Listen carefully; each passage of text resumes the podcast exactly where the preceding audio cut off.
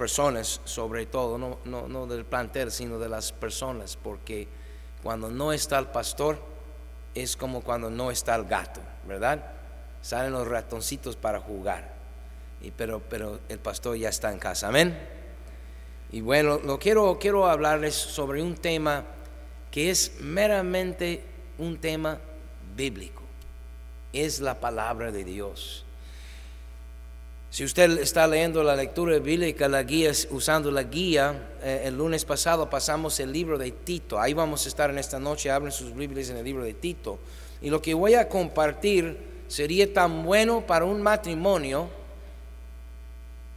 como para los solteros, como para un padre, como una madre, como un marido, como una esposa, como una madre sola, como un solterón. Lo que yo les voy a dar es Biblia sobre el tema de corregir o corrigiendo nuestras deficiencias.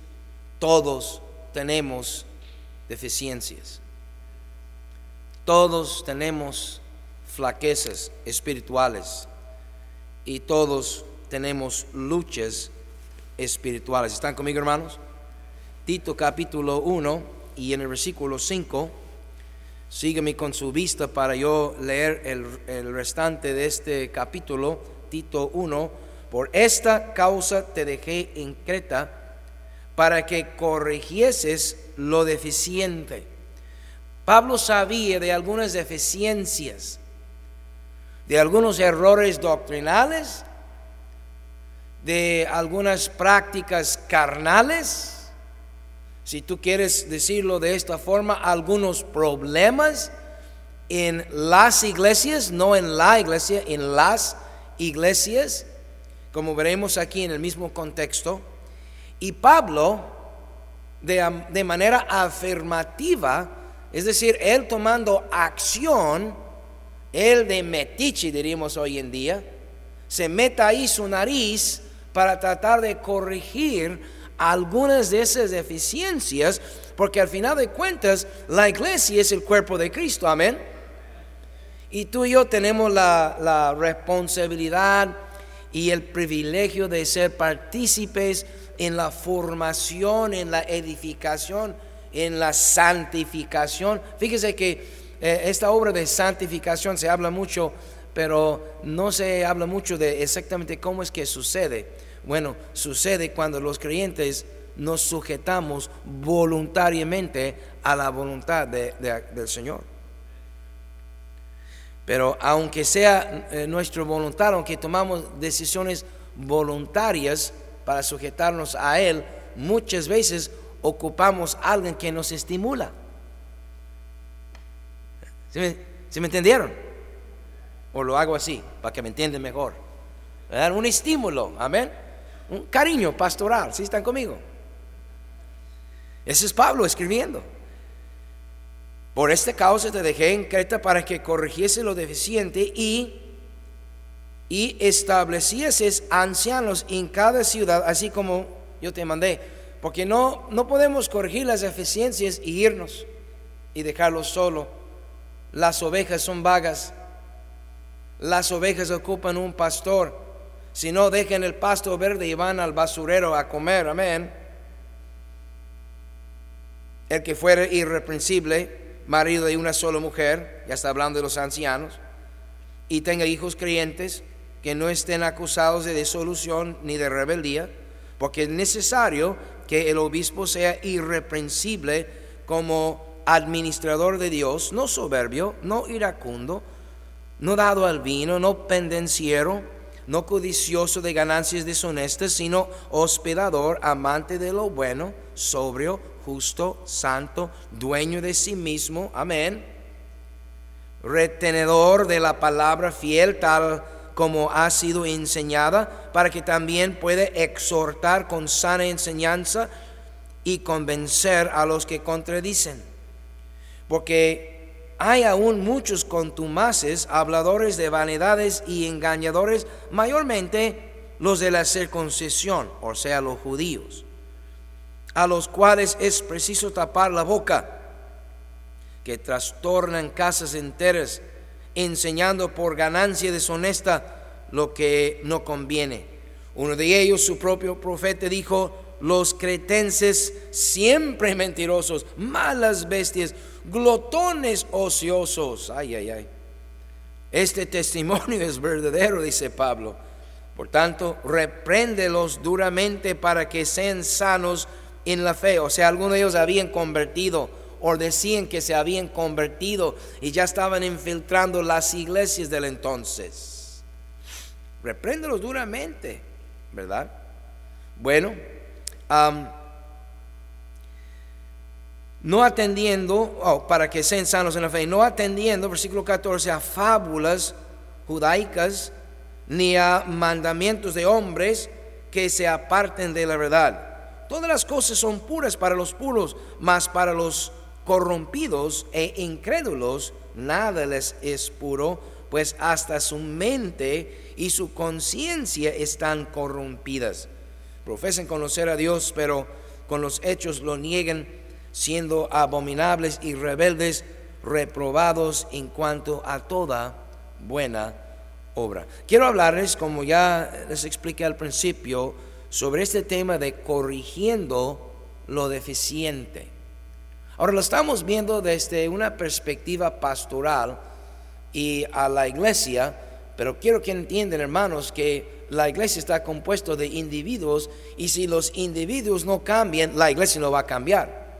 Si había alguna deficiencia, algún problema en, en algunas de las iglesias del entonces, y vamos a ver que había problemas en todas las iglesias del entonces, pero si no corregimos los individuos, la iglesia no va a cambiar. Amén.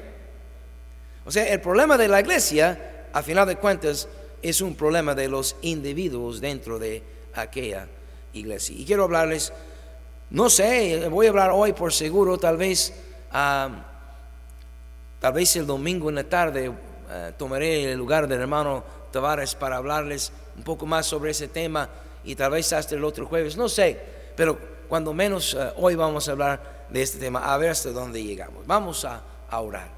Padre, gracias te damos por el privilegio que nos ha dado de ser llamados hijos de Dios, haber sido adoptados en la familia de nuestro Dios.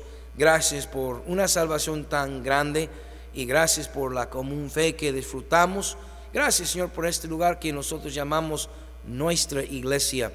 Padre, ayúdeme a hacer mi trabajo pastoral eh, con sana doctrina, con compasión, en amor, Señor, pero corregir lo que es deficiente para tu honra y gloria primeramente, y también para el bien de tu pueblo. Te lo pido en Cristo Jesús. Amén. Al corregir mi vida personal, ayudo todas mis relaciones con mi esposa,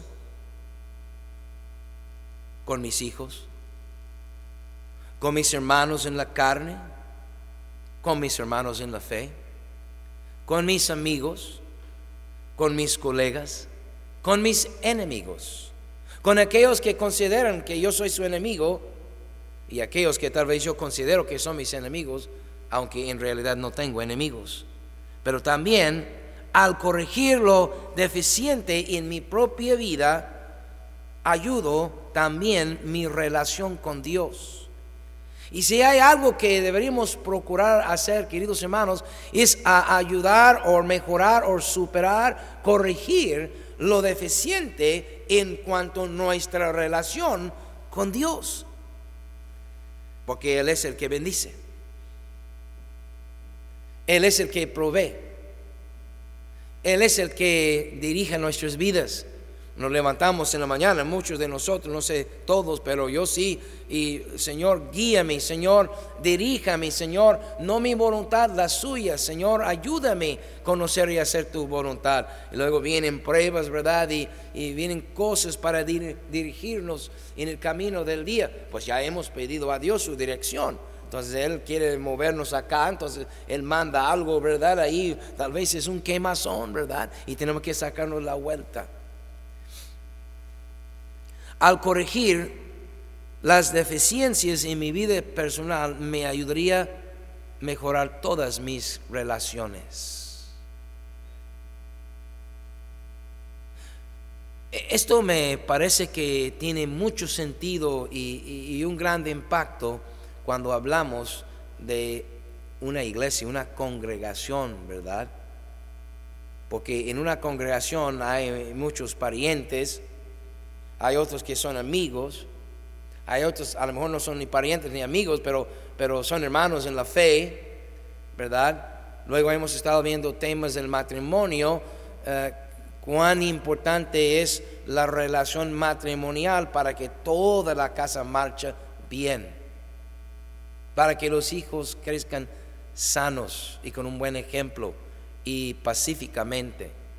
Entonces, hermanos, cuando hablamos de corregir deficiencias, deberíamos tener en cuenta de que es algo sumamente importante para el bien nuestro, pero también para la honra y gloria de Dios. Déjame hablar primeramente sobre este punto que Pablo dijo: por esta causa hay ancianos y pastores. Versículo cinco de nuevo, Tito uno cinco. Por esta causa te dejé en Creta para que corrigieses lo deficiente y, como formando parte de, establecieses ancianos en cada ciudad, así como yo te mandé. Ya comienza a hablar de los requisitos o lo que serían los estándares para un anciano o un obispo o un pastor.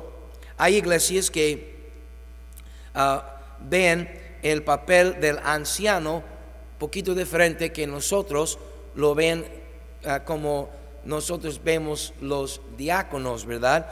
Eh, yo estaba con un pastor de otra de, denominación uh, hace un, una semana y, y él comenzó a hablarme sobre el trabajo de los, él es pastor y me habló de los trabajos de los ancianos. Y él preguntó a su congregación, les preguntó: hermanos, cuando alguien está enfermo, ¿quién debe de visitarlo? Y los hermanos dijeron: pues el pastor. Y él dijo: pero la Biblia dice, si alguien está enfermo, que los ancianos deben de ir a visitarlo. Es bueno y está bien si el pastor vaya, ¿verdad? Pero en una congregación no es solo el pastor, hay ancianos, hay hermanos. Y no está hablando de los viejitos, no dice viejitos, amén, o rucos, dice ancianos. Habla de los que tienen madurez. Entonces Pablo tiene la idea de establecer ancianos, hermanos maduros que pueden ayudar a corregir las deficiencias en las iglesias. Pues es curioso. ¿Acaso no, no somos eh, independientes cada quien? ¿Acaso que no somos adultos? ¿Acaso que yo ocupo a alguien, un anciano, un pastor, uno que, no sé, será un creído que se cree mucho, ¿verdad? Que venga y me diga qué y cómo y cuándo y por qué. Aparentemente así es. Estamos en la Biblia en esta noche. Por esta causa hay ancianos y hay pastores para corregir lo deficiente en las vidas de las ovejas del Señor. ¿Sí están conmigo, hermanos? ¿No se están asustando? ¿O tienen frío? Primero de Timoteo capítulo cuatro.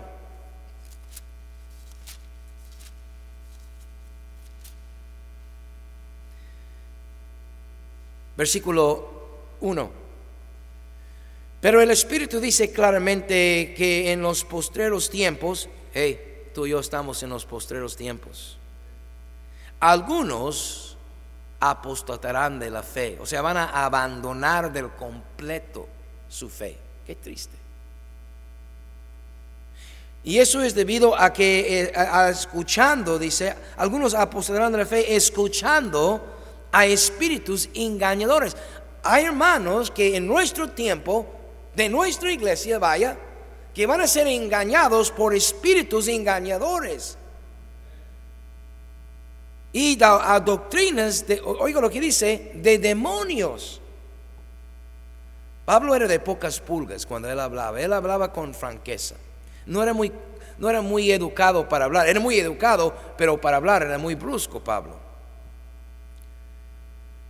Luego dice: por la hipocresía de mentirosos que teniendo cauterizada la conciencia, prohibirán casarse y mandarán a abstenerse de alimentos que Dios creó para que con acción de gracias participasen de ellos los creyentes y los que han conocido la verdad. Porque todo lo que Dios creó es bueno y nada es de desecharse, desecharse, perdón, si se toma con acción de gracias, porque por la palabra de Dios y por la oración es santificado. Si esto enseñes a los hermanos, ahora Pablo está escribiendo a Timoteo, el pastor de la iglesia, y era un pastor joven, era su discípulo, pero era un pastor joven. Y Pablo le escribe dos veces cuando menos que sabemos nosotros. Esa es su primera carta a él. Si esto enseñas a los hermanos, serás buen ministro de Jesucristo, nutrido con las palabras de la fe y de la buena doctrina que has seguido. Desecha las fábulas profanas y de viejas. ¿Cómo me gusta esta parte? Amén. No hagas caso a las viejas, dijo Pablo. Sí lo dijo. Ejercítate para la piedad, porque el ejercicio corporal para poco es provechoso, pero la piedad para todo aprovecha, pues tiene promesa de esta vida presente y de la vida y de la venidera.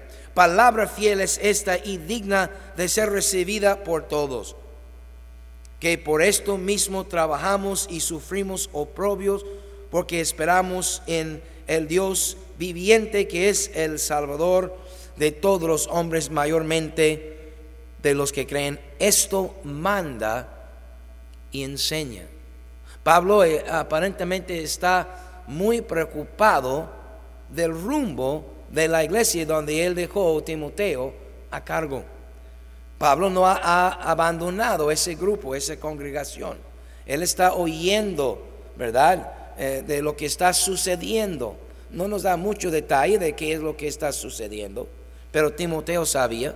Oiga, si Pablo ahí afuera sabía, Timoteo ahí adentro sí sabía. Así que cuando Pablo le dice, hey, tienes que corregir esas deficiencias, hey, tienes que hablar con los hermanos, hey, hay hermanos en tu iglesia, Timoteo, que están escuchando eh, eh, espíritus engañadores, están siendo arrastrados, engañados, y están escuchando doctrinas o pláticas de demonios. Se están yendo tras unas cosas bárbaras. Timoteo, amárrate bien el pantalón, mijo. Esto tienes que mandar y enseñar. ¿Sí están conmigo, hermanos? Para corregir lo deficiente. De eso estaba siempre preocupado Pablo. Capítulo tres, primero de Timoteo capítulo tres, ahí para atrás una página, versículo catorce. Esto te escribo, aunque tengo la esperanza de ir pronto a verte, para que si tardo sepas cómo debes conducirte en la casa de Dios, que es la iglesia del Dios viviente, columna y baluarte de la verdad. Queridos hermanos, la iglesia es un bonito conjunto de hermanitos, ¿verdad?, y familias, y nos convivimos, y, y un champorado, y un buñuelo, y un tamal, y no sé, creo que hoy tienen elotes o algo así, y los cantos, y nos abrazamos abrazamos y los saludamos y, y cantamos y, pero la iglesia es más que eso. La iglesia es baluarte y columna y baluarte de la verdad. Somos un faro en esta comunidad, y aquí tenemos que brillar y mandar la luz a los que están perdidos en alta mar. No nomás es un convivio entre nosotros, somos un organismo vivo para la honra y gloria de Dios. De vez en cuando tenemos que parar las actividades y sacar el trapo ahí, el, el atomizador ahí del, del Windex, ¿verdad?, y limpiar ahí el vidrio del farro, porque se encuentra opacado del mugre de este mundo. Tenemos que limpiar, tenemos que analizar, tenemos que reflexionar. Eso es lo que está sucediendo aquí. Segunda de Timoteo, capítulo cuatro. Segunda, la segunda carta de Timoteo. ¿Cuánto les gustó mi corbata en esta tarde? Escogí la, la corbata no, no porque va con Navidad, no, no escogí porque es la más fea. Y es lo que pudiera llamar la atención a alguno de ustedes que son fariseos. Ya, ya le dijiste a tu pareja, mira esta corbata que trae el pastor. Es usted que estoy tratando de hablar en esta noche, ¿verdad? Que vienes a la iglesia nada más para echar el ojo y criticar. Esa es una deficiencia muy grave en la iglesia del Dios viviente. ¿O a quién te puso a ti a juez de mi corbata? Amén. Ya se pegó duro ahí atrás. Muy bien. Sí, capítulo cuatro, segundo Timoteo. Y usted cree que es una broma y no, la, a propósito lo puse. Te encarezco delante de Dios y del Señor Jesucristo, versículo uno, que juzgará a los vivos y a los muertos en su manifestación y re, en su reino. Que prediques la palabra, que inces a tiempo y fuera de tiempo, redarguye, reprende, exhorta con toda paciencia y doctrina.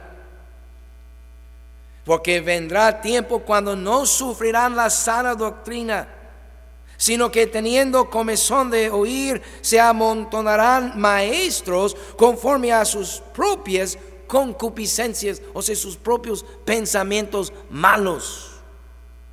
No, a mí no me gusta esta iglesia, así como predican muy duro, que nos dicen cómo tenemos que vestir, que nos dice que tenemos que hacer esto, que nos dice que tenemos que hacer lo otro, y si no lo hacemos somos pecadores. Y se van buscando maestros que le dicen más o menos así: todo está bien, Dios es amor, amén, aleluya. No, Dios es amor, amén. Pero vaya leyendo el libro de Dios y te vas a dar cuenta de los pasajes como estoy leyendo en esta noche, que las cartas en, en particular de Pablo, pero no solo Pablo, también Cristo hablaba con pocas pulgas a los que andaban chuecos, amén. Les llamaban víboras, les llamaban sep- sepulcros blanqueados, decían que estaban muertos, decían que estaban perdidos. Y bueno, Pablo le está diciendo a Timoteo, ese pastor joven, mira, no le está diciendo nomás por decirle. Si Pablo le escribe a Timoteo a decirle, repréndeles Timoteo, es porque no lo estaba haciendo. Tú estás ahí bien dormido, es más, ya pasó el alarma, ya, se, ya ni toca el alarma, que se, se cansó de pila, se acabó la pila tocando. No te levantes flojo. Y te viene a decir, hey, duérmate, tranquilo, llévalo tranquilo, quédese un ratito. No, no, no. Si estás durmiendo de más, no, no te van a decir, duérmete, todo está bien. Te van a decir, hey, levántate flojo, ponte a hacer algo útil, amén. Si Pablo escribe a Timoteo a decirles estas cosas, es porque Timoteo obviamente ocupaba escucharlas. Dice versículo cuatro, y apartarán de la verdad el oído y se volverán a las fábulas. ¿Fábulas de quién? De viejas. No sé por qué son las viejas que tienen muchas fábulas. Pero tú sé sobrio en todo, soporta las aflicciones, haz obra de evangelista, cumple tu ministerio. Amén. Ya volvemos a Tito capítulo dos, por favor. Tito capítulo dos y versículo uno.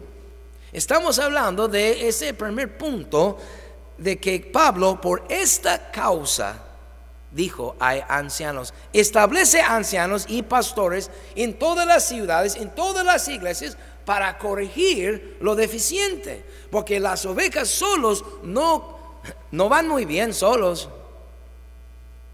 Se comienzan a comer entre ellos, amén. No, no ha visto los animalitos cuando uno avienta, no, no son caballeros. Hoy me llamó la atención algo, algo, yo vi algo muy extraño. No te preocupes, no me he perdido mi lugar aquí. Yo tengo un bosquejo, amén. Pero iba pasando allí el, el cine, ¿verdad?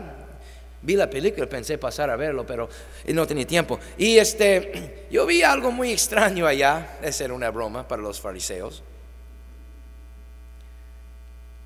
Había una pareja y, y, y el, el, el hombre joven, en sus tal vez treinta años de edad por ahí, y su aparentemente su esposa, yo pienso, o su novia, no sé, uh, y él Él dio una vueltota alrededor del carro y vino y le abrió la puerta a ella. Y él se esperó hasta que él llegara. O sea, ya era obvio que tenía esa costumbre. Y cuando yo vi eso, es tan extraño eso hoy en día. ¡Qué caballero! Y esto me llamó bastante la atención. Pero no hay muchos caballeros hoy en día. La gente dejado sola no va al bien. La gente dejado sola va al mal. Capítulo dos, versículo uno. Pero tú habla lo que está de acuerdo con la sana doctrina. Que los ancianos sean sobrios, serios, prudentes, sanos en la fe y en el amor, en la paciencia. Las ancianas, mira, Pablo tiene que decir a Timoteo, Timoteo, no estás tú realmente poniendo una hasta acá con las ancianas. Es que, queridos hermanos, nadie, a menos yo, yo, yo digo por mí, ¿verdad? Pero pienso que hablo por mis colegas, eh, mis compañeros pastores. Uh, no queremos estar corrigiendo las, sobre todo, sobre todo las esposas de otros hermanos. Y menos en esa cultura, si me lo permites decirlo así.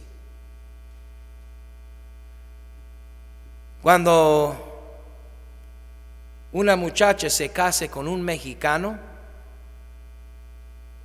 para mí, a mí ya, me, ya no me sirve a mí, porque ya tiene jefe.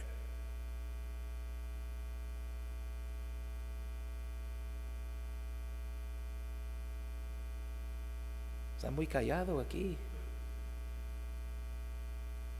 Los mexicanos, no digo que son machistas, pero sí quieren dominar a la mujer, la quieren en la cocina, la quieren planchando, la quieren atendiéndolos a ellos.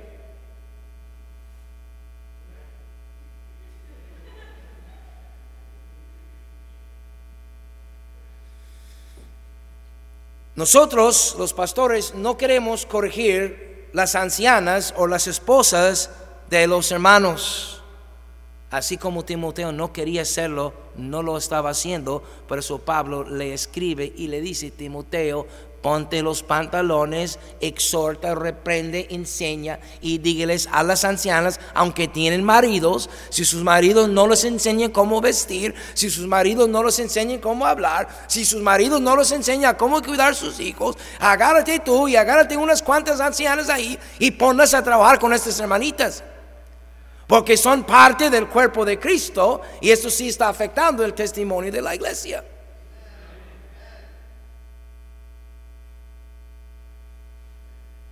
Yo a través de los años he querido creer, nada más yo lo estoy queriendo creer, uno, usted no lo va a creer, pero yo lo estoy queriendo creer, que yo voy madurando en mi fe, en mi comportamiento en el púlpito, en mi trato con mi semejante. Porque hace unos veinticinco años, hermano Mario, usted va a saber, porque usted estaba ahí, hermana Chayo, yo decía lo que no se debe decir de aquí en el púlpito. Y hoy en día la cosa no está mejorando solo. Ahora está haciendo un poquito de frío, gracias a Dios. Se vistieron decentes las hermanas en esta noche porque está haciendo un poco de frío, amén. Pero domingo en la mañana haciendo poquito de calor y parecen que van a la playa algunas. Y digo, a, a, a las que vienen de visitantes, yo no me asusto, y gracias a Dios que vienen, ¿verdad? No nos asustamos porque todos ahí están donde quiera, vas al Oxxo, ahí están. Pero las modas de estos pants de licra, no sé cómo se llaman, que están pegadas, ¿verdad? Y las blusas y des... Bueno, Timoteo no quería tratar estos temas, y yo tampoco los quiero tratar, y menos en esta cultura, porque nadie le gusta Nadie le gusta corregir la esposa de otro hombre, y los otros hombres no les gusta tampoco que uno como yo le corrija a su esposa. Se enojan, se van de la iglesia, y con todo y sus diezmos. Y eso es lo que duele, amén. Versículo dos: que los ancianos sean sobrios, serios, prudentes, sanos en la fe y en el amor, en la paciencia. Las ancianas asimismo sean reverentes en su porte. no calumniadores. ¿Sí sabe qué es calumniar? No esclavas del vino, maestras del bien, que enseñan a las mujeres jóvenes a amar a sus maridos y a sus hijos, a ser prudentes, castas. Castas. Esta, esta habla de la vestimenta, esta habla de su comportamiento, esta habla de su manera de, de, de caminar, esta habla de su manera de acercarse a los varones. Castas, no, no, como mujeres puras. Diga, para que me entiendes, como monjas. Oiga, ¿cuántos de ustedes eran católicos antes de serse cristiano? Levánteme la mano. Ok, ¿y, y cuántos nomás son flojos y no quieren levantar la mano? Cuando éramos católicos, veíamos las monjas, y, y yo todavía, y la teníamos un tremendo aprecio y respeto. Yo todavía, yo las veo, digo, mira, wow. No, no, no, no digo que deberían de vestirse como monjas, no me, no malentiende lo que estoy diciendo, amén. Pero eso, eso es castidad. Da la idea de pureza. Al solo verlas no, nos da la impresión o la idea de que son mujeres puras, que no andan coqueteando. A lo mejor lo hacen ahí atrás de las escenas, amén, no sabemos. A, a lo mejor allí se llegan a la casa o ahí a la parroquia, o no sé dónde llegan, ¿verdad? Y a, ahí a lo mejor son unas rameras, yo no sé. Yo creo que no, pero nada más digo no sé, pero al verlas en su forma de vestir, en su forma de caminar, en su forma de hablar, una mujer casta. Ok, en, en las cristianas, unas mujeres de moda.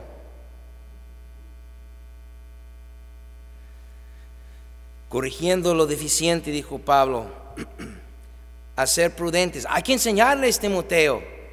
Y le dijo Timoteo, mira, búsquete unas ancianas en la iglesia que les pueden enseñar las, jóvenes, las hermanas más jóvenes, porque Timoteo, a ti no te conviene abordar estos temas con las hermanitas.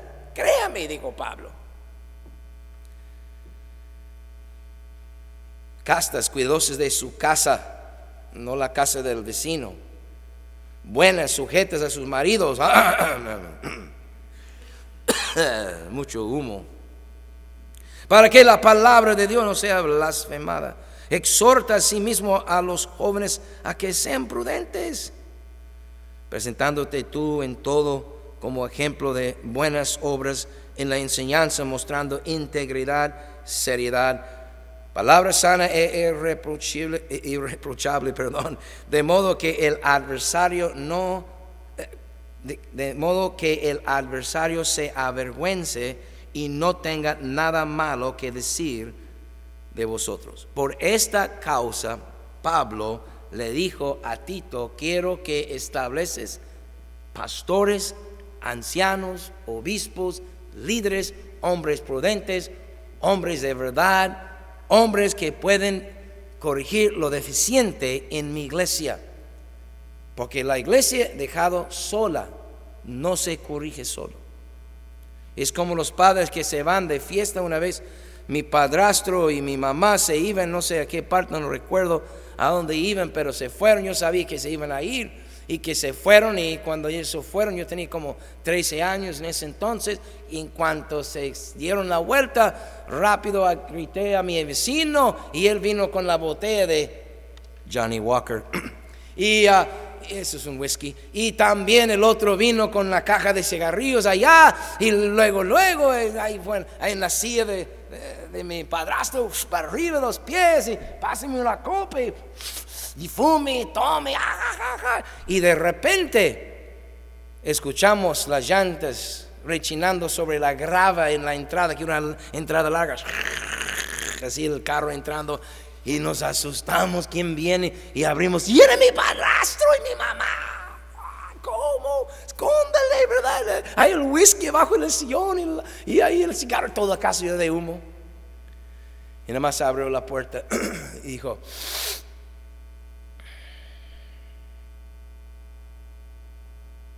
así son los hermanitos cuando se van los papás. Digo, algunos. Ustedes no, pero algunos hay. Pero eso dijo Pablo. Por eso es necesario que haya ancianos y pastores en la iglesia. Ahora, Gálatas capítulo uno. El segundo punto que quiero comentar es esto, que la necesidad es la necesidad de toda iglesia. No nada más la iglesia donde estaba Tito, no nada más la iglesia donde estaba Timoteo. Eso es la necesidad de todas las iglesias.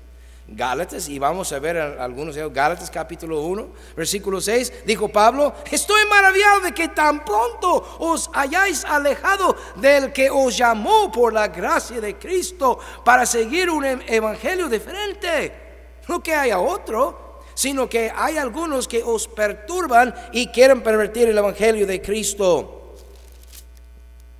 Mas si aún nosotros, los apóstoles, o un ángel del cielo os anunciare otro evangelio diferente del que os hemos anunciado, sea anatema. Y esta palabra es para tú y yo entenderlo, es sería que, que vaya al infierno. Eso es lo que Pablo diciendo. Estaba hablando muy fuerte, casi vulgar. Como antes hemos dicho también, ahora lo repito: si alguno os predica diferente evangelio del que habéis recibido, sea anatema, que se queme.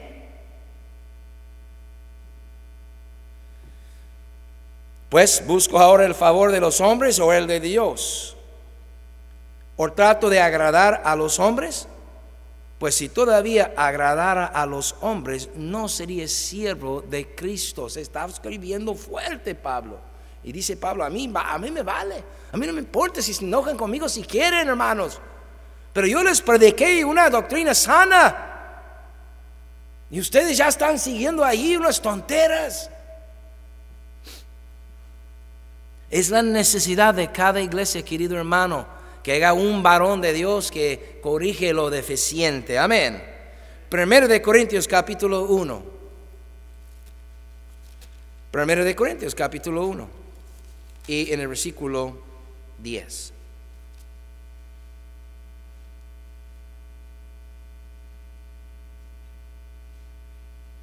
Os ruego pues, hermanos, por el nombre de nuestro Señor Jesucristo, que habléis todos una misma cosa. Oye, por favor, Pablo. Y que no haya entre vosotros divisiones. Obviamente Pablo no era bautista, sino que estéis perfectamente unidos en una misma mente y en un mismo parecer. Porque he sido informado, no falta un chismoso, ay, amén. No había WhatsApp, no había textos, no había Facebook, no había Twitter, pero ahí andaba un chismoso. He sido informado acerca de vosotros, hermanos míos, por los de Cloé, que hay entre vosotros contiendas. Quiero decir que cada uno de vosotros dice: yo soy de Pablo, y el otro dice: yo de Apolos, y otro: y yo de Cefas, ¿verdad? No, para mí, hermano Tavares. No, para mí, hermano Danny. No, el mero bueno es el pastor. Amén. Digan amén.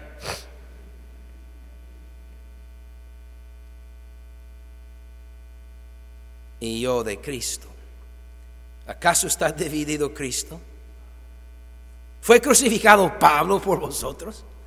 ¿O fuiste bautizados en el nombre de Pablo? O sea, lo, lo único que estoy tratando de establecer aquí, hermanos, es la realidad de que esa tremenda iglesia en Corinto tenía problemas, y problemas serios. Y no, usted va leyendo el resto de la carta y la segunda carta, y bueno, eran problemas graves. Capítulo cinco.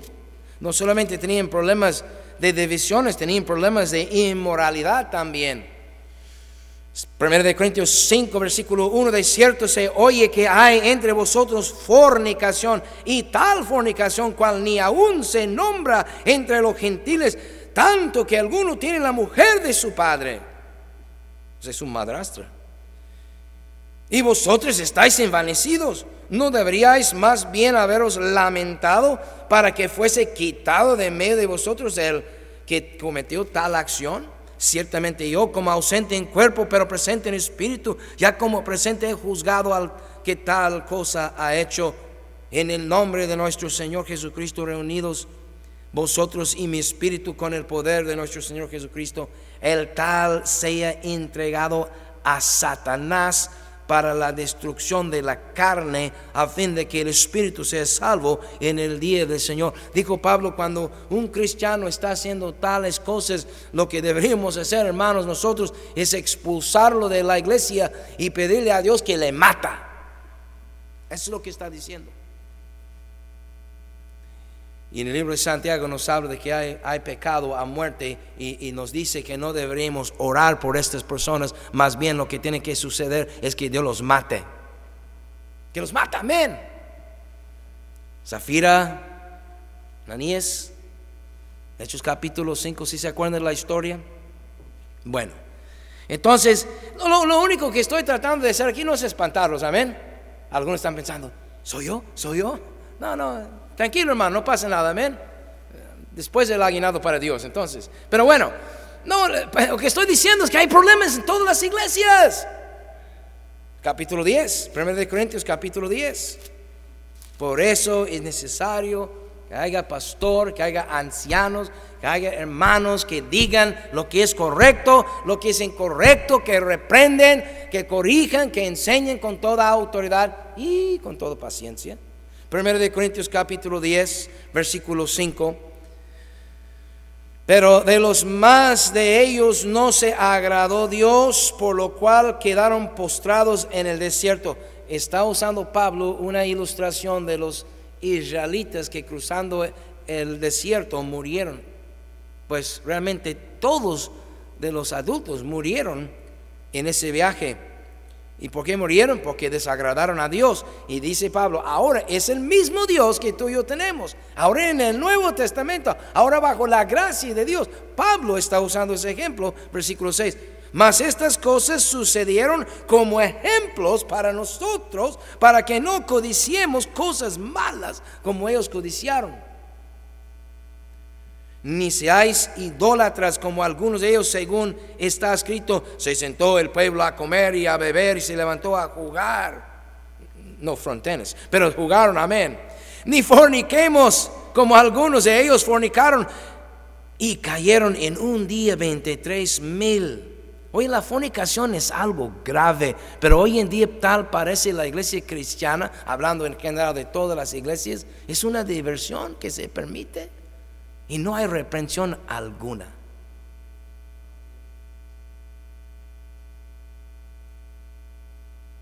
Pero sigue siendo grave. Ni tentemos al Señor, versículo nueve, como también algunos de ellos le tentaron y perecieron por las serpientes. O sea, Dios, Dios los pudo haber matado de cualquier forma. Por, por algo Dios mandó serpiente. ¿Usted ha visto una persona? O, me imagino, no, pero de una película, ¿no? O algo así, ¿verdad? Le muerde serpiente, luego le hincha el brazo o la pierna. A, no, a nosotros nos tocó un, un caballo que le mordió un cascabel y primero se le hinchó y luego se hizo pus, luego se abrió y, y al final de cuentas es un caballo tan fuerte el animal. A mí, me, a, a mí me tocó ver una cascabel picar varias veces dos perros en la casa de un pastor. Al final de cuentas mi hijo sacó el rifle treinta treinta, porque íbamos de cacería, y paz, lo mató. La víbora estaba enorme, en una cascabel grande, y el pobre perro, los dos perros todos hinchados. No murieron en perrititos. Es que a veces los chaparritos son más fuertes que los grandotes, amén. Pero no manden serpientes ardientes a picar a los hijos de Israel, para que, no nomás para matarlos, Para, que, para hacerles sufrir, para que los demás viera que este le picó la víbora y le está sufriendo, porque este está haciendo lo incorrecto delante de Dios. Y esto sucedió como ejemplo para tú y para mí, para nosotros. Ni tentemos al Señor como también algunos de ellos le tentaron y perecieron por las serpientes, versículo diez. Ni murmuréis, amén.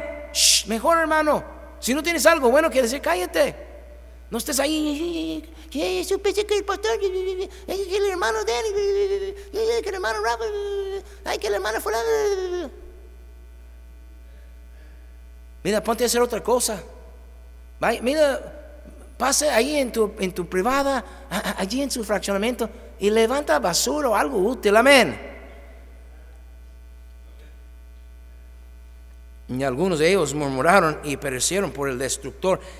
Versículo once. Y estas cosas les acontecieron como ejemplo y están escritos para amonestarnos a nosotros, a quienes han alcanzado los fines de los siglos. Había problemas en la iglesia en Corinto. Y entonces Pablo escribe, dice: oye, hermanos, cuidado. Dios es un Dios celoso todavía. Amén.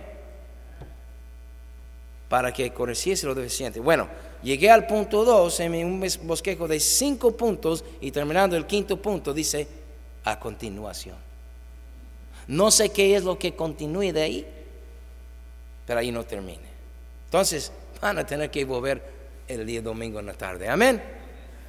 Pero vamos a orar para terminar en algo, algo agradable, porque los veo asustados.